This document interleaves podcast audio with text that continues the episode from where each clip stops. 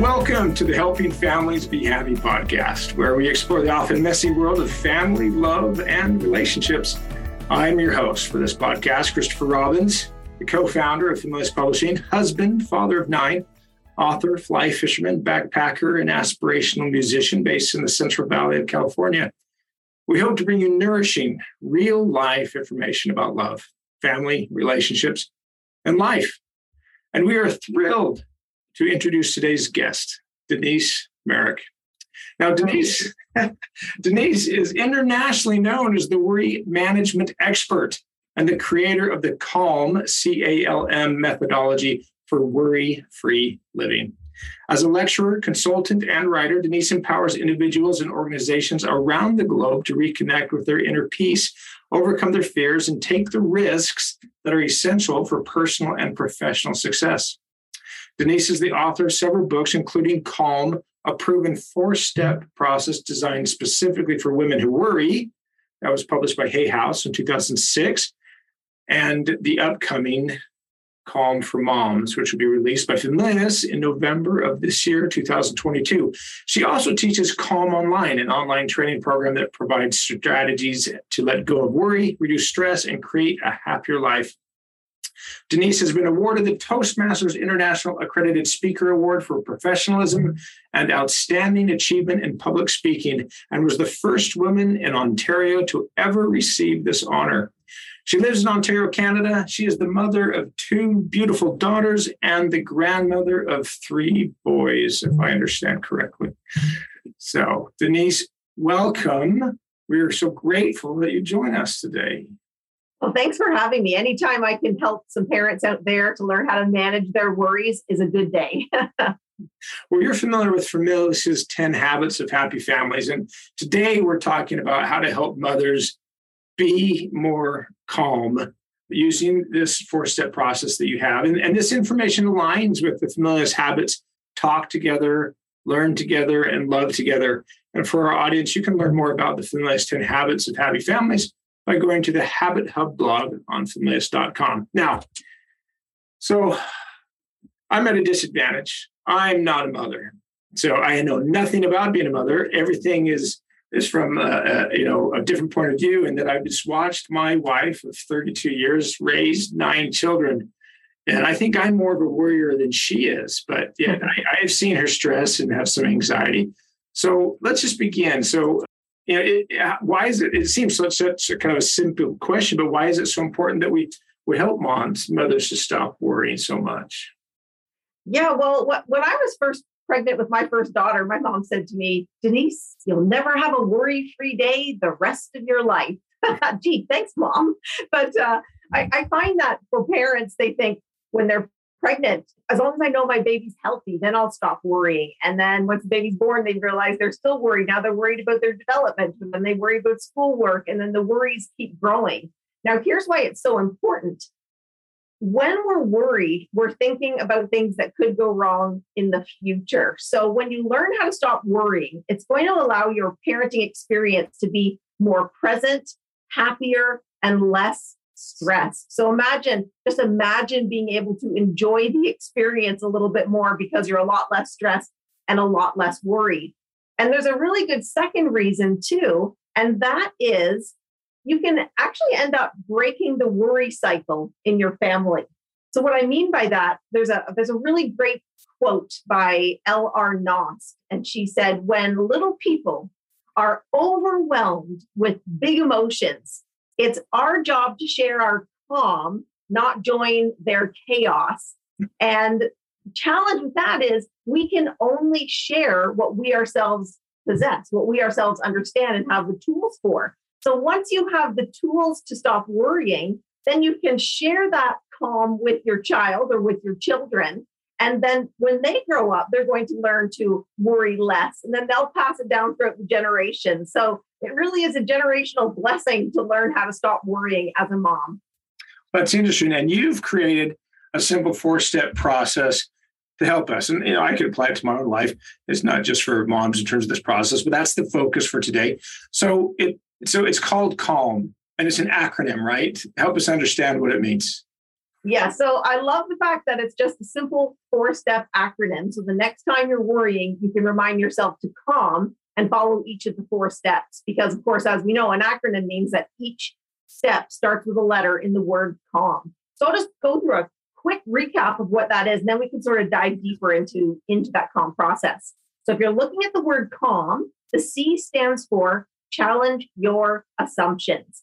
Because most of the time when we're worrying, we're assuming that something we don't want to happen might happen. The A of the calm process stands for act to control the controllable. So the reality is, not all worry bad. Sometimes it's saying, hey, pay attention here. There are some steps that you need to take to protect yourself, to protect your family, to protect your, your wealth, and that sort of thing. And the L stands for let go of the uncontrollable, because mm-hmm. certainly we can spend our time worrying about things that we can do absolutely nothing about. So, how do we get a handle on that? And then the M is master your mind. And that's where you learn to guard against negative thinking. So that's the calm process in a nutshell. Oh, no, that seems pretty simple. Obviously, the first one is is really about just perhaps correcting our framework, the context of what's really happening around us, something that we all need to do. So, how well, it, it's easy to say calm.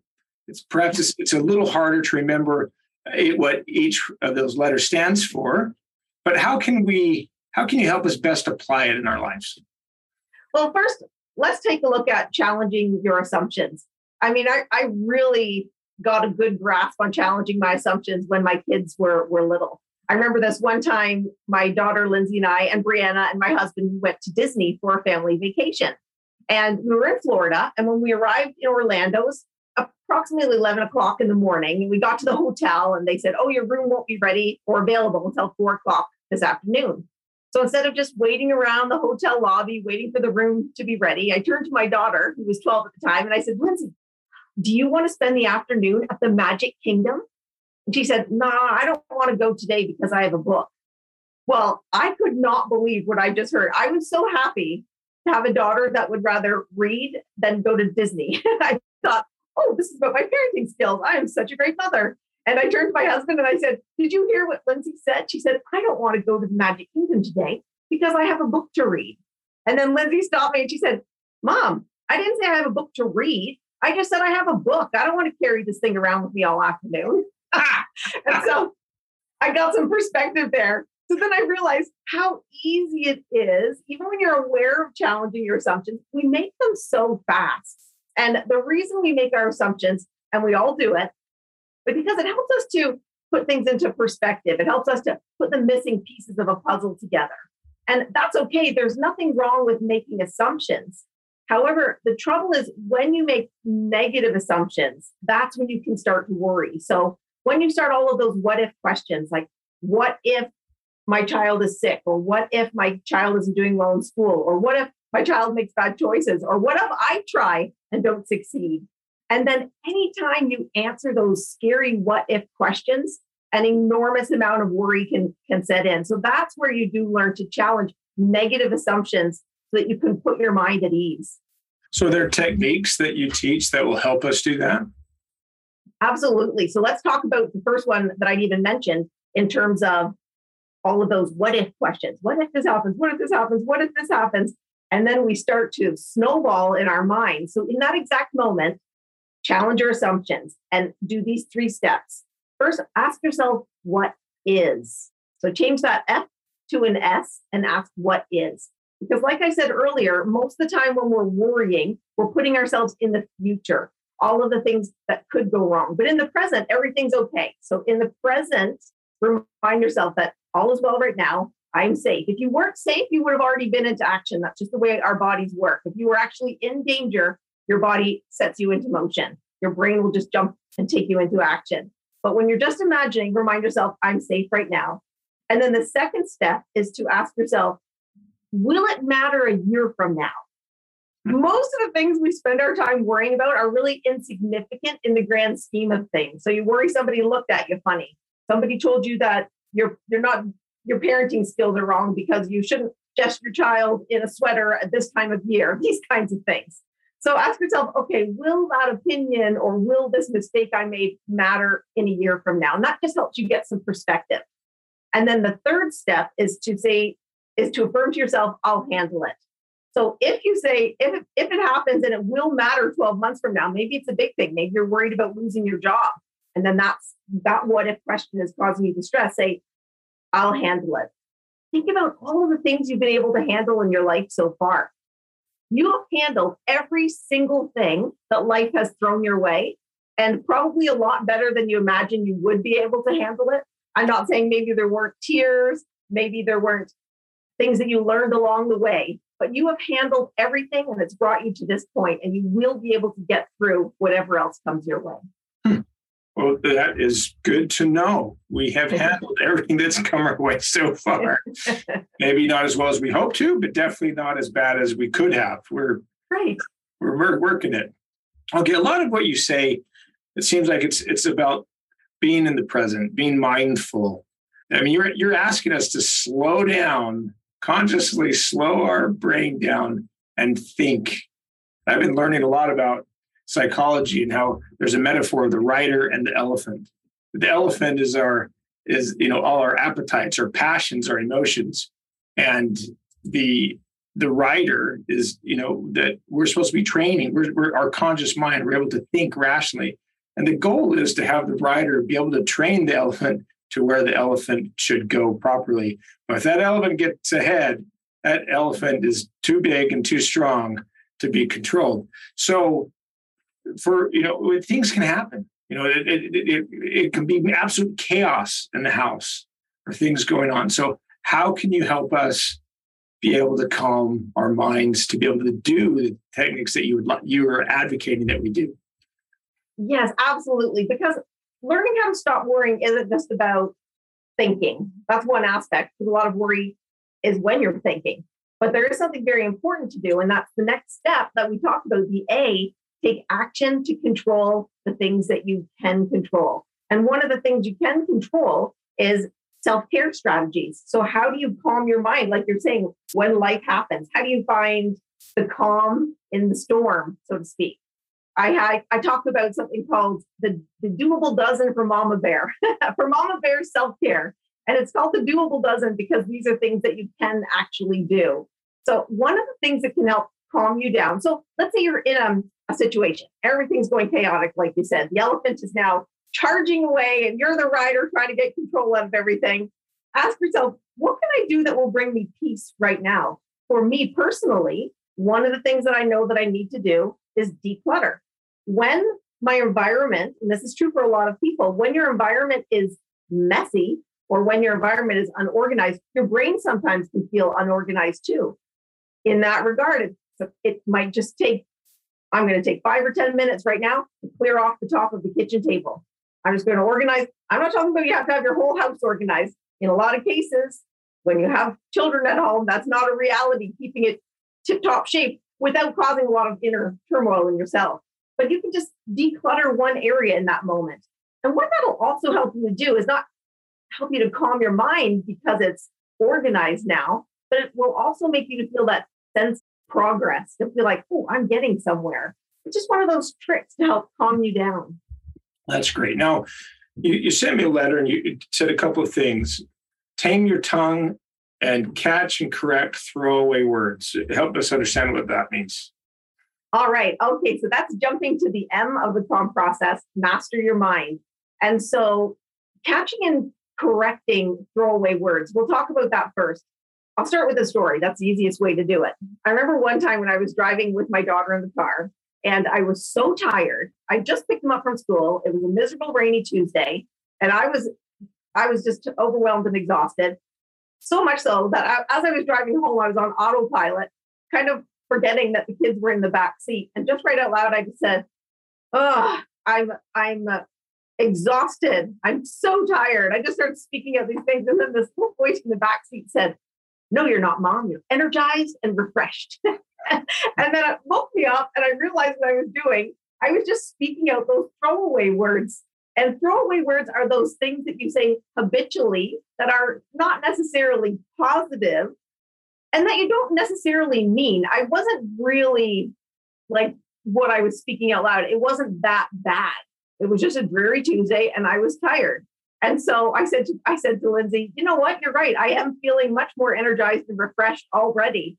So we need to be on the lookout for those things that we say automatically, like, oh, I can't do it, or this isn't going right, or oh, brother, not this again. And reframing it because as you speak these words out loud, our minds will believe more the, the things that we hear ourselves say than the things we hear anyone else say. So we really need to pay attention to those words that we're speaking out. Especially, I, I like to say, be careful. The littles are listening. They're hearing everything, and then you're training them how to speak to themselves too. So it's a good idea to catch and correct those words. And one of the ways you can do that is to play a game with your family.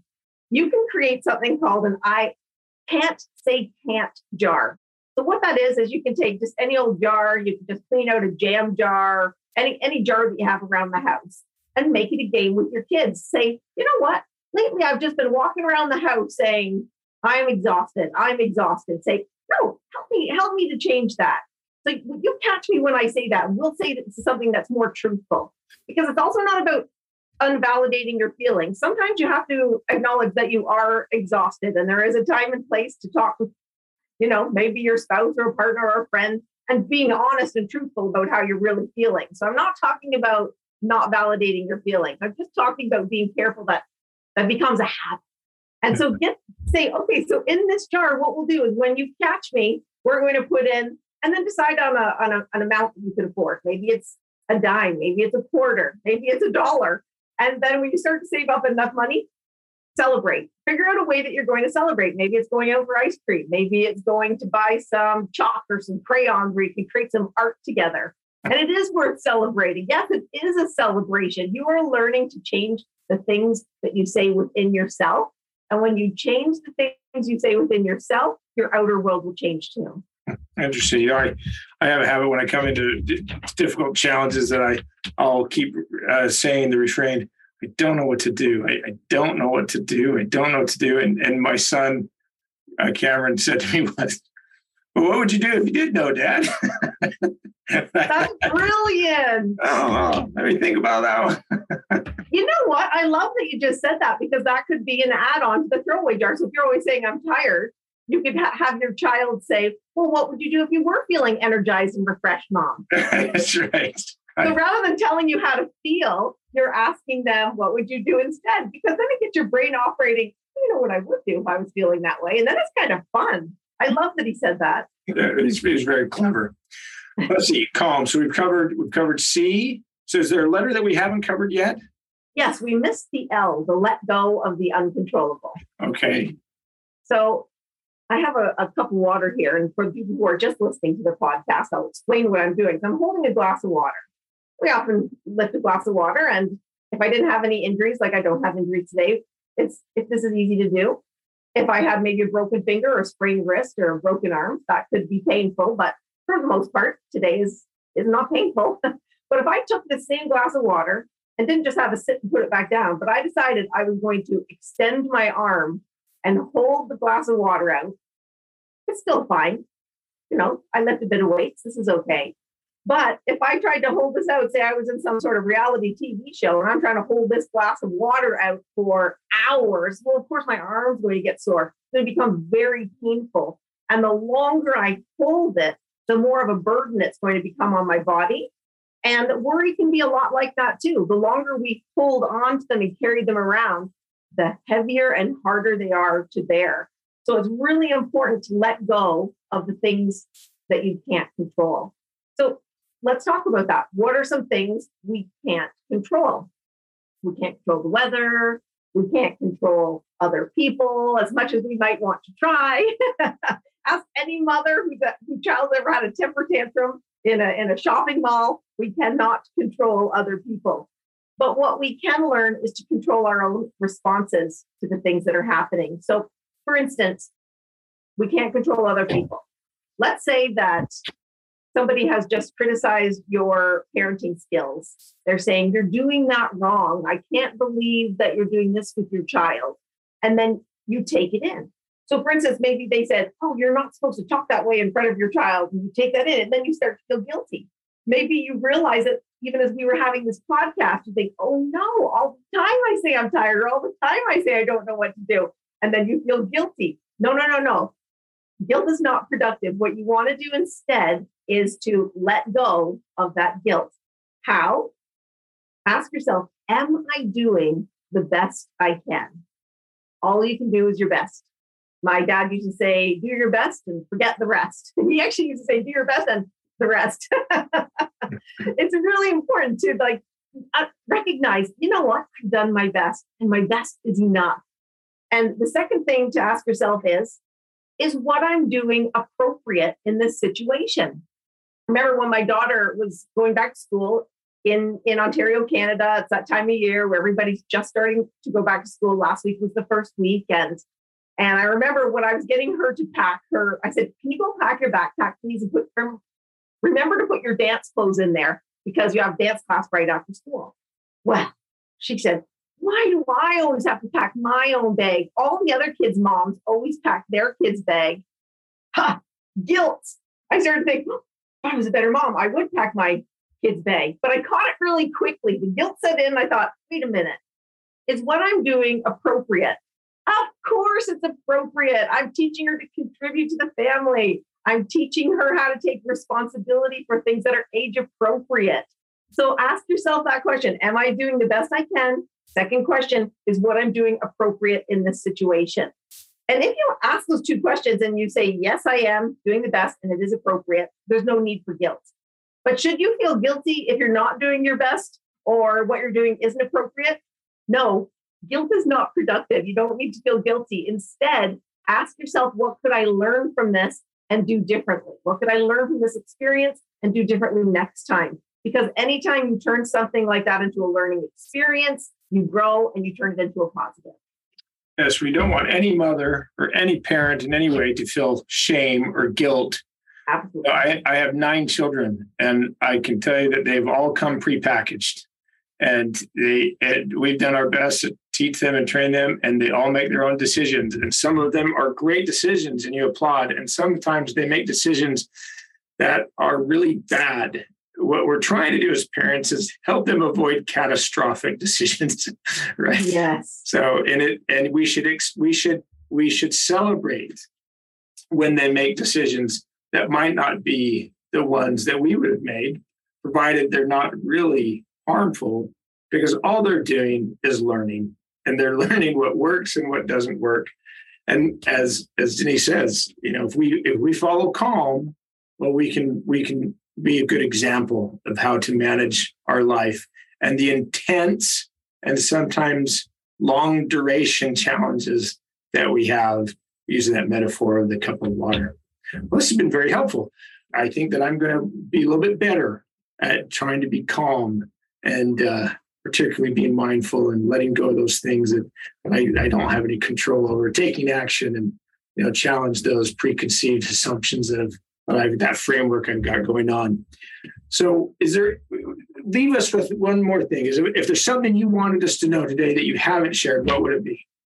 You know, all I all I can say is when you're feeling worried, it really is taking away some of your enjoyment. Again, like I said, from that parenting experience. I know I lived through it. That's why I created the calm process. When my kids were really little, I put them into I put them into a private school and it wasn't because I thought the school was better. I just thought it was a locked down school. There was less likelihood of them being them being kidnapped from a public school. So it was just like sort of a rational thinking.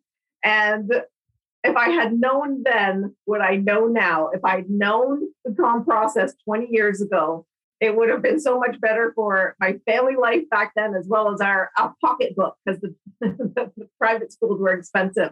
So do what you can to learn how to stop worrying now. And if you feel like you can't do it for you, then do it for your kids because they'll learn so much from you. Oh, it's wonderful. Now, thank you. So, uh, Denise's book, Calm for Moms, comes out in November of 2022. And if you want more information on the Calm online training program, to inquire about speaking engagements or to sign up for Denise's blog, visit www.denisemarek, D-E-N-I-S-E-M-A-R-E-K.com. Follow on Instagram at the Denise Marek and at Calm for Mom's Book. Follow on Facebook at facebook.com slash the Denise Marek. And subscribe on YouTube at www.youtube.com slash user slash Denise Marek. Denise, as always, it's wonderful to have you, and we're so grateful to have you as part of the Familius family, adding to our mission to help families be happy. It's been great to have you on. Thank you. I look forward to next time. Well, as we conclude today's podcast, I'd like to thank Familius for their support in bringing this podcast to your ears and your heart. We'd be thrilled if you subscribe to the podcast and left us a review. And when you're ready for that next amazing book adventure, we'd be honored if you chose a book from Familius. One step at a time, we can make the world a happier place.